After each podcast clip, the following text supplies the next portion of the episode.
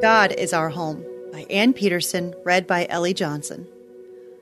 Lord, through all the generations, you have been our home. Psalm 91.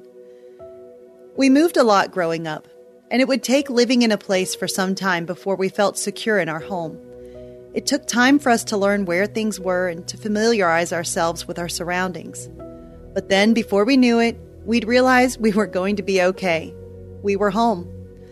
A home is where you feel safe and secure, and the scripture says that God is a home for us. God often refers to himself as our refuge and shelter. He is a person in whose arms we feel protected. To say that God is our home means we are totally accepted and safe with God. He gives us his unfailing love and he promises he will always be with us. Jesus tells us that he is the vine and we are the branches. Because of this, we can abide in him. John 15:5. If we live in the shelter of God, we will find rest in his shadow. Psalm 91:1. I love the images that slip into my mind when I read these verses. We're told we can approach God's throne of grace whenever we need mercy and grace. Hebrews 4:16. I picture myself outside his throne room, but instead of being afraid of the huge door before me, I just walk in. He welcomes me with an open heart. We live in uncertain times. We arise to find out new, terrible things each day, and many of which can cause us to worry and fret. And yet, God tells us not to let our hearts be troubled. John 14:1. We can fight the temptation to worry because we know we are not alone. God has promised he would never leave us nor forsake us. Hebrews 13:5. And we know God's promises are solid and we can count on them.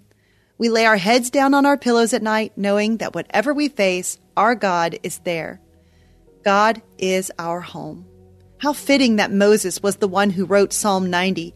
The Israelites traveled far and wide, but still, Moses knew God was his home, his dwelling place. God welcomed Moses, and God does the same for us. Underneath my wing. My trials overwhelm me, Lord. I'm hit from every side. I feel like I'm on my own, with nowhere left to hide. He answers, You are not alone. I haven't missed a thing, and I've reserved a place for you right underneath my wing.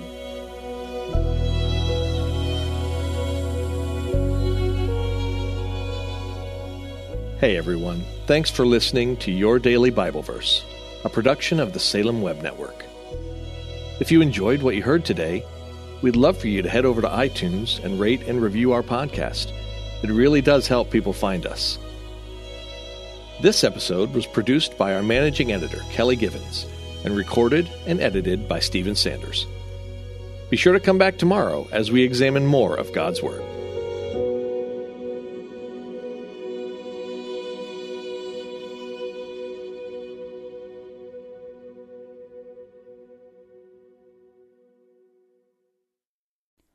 Christmas. For most kids, it's the most joyful time of the year. But this Christmas, 1.5 million children will spend the holiday separated from a parent because their mom or dad is behind bars.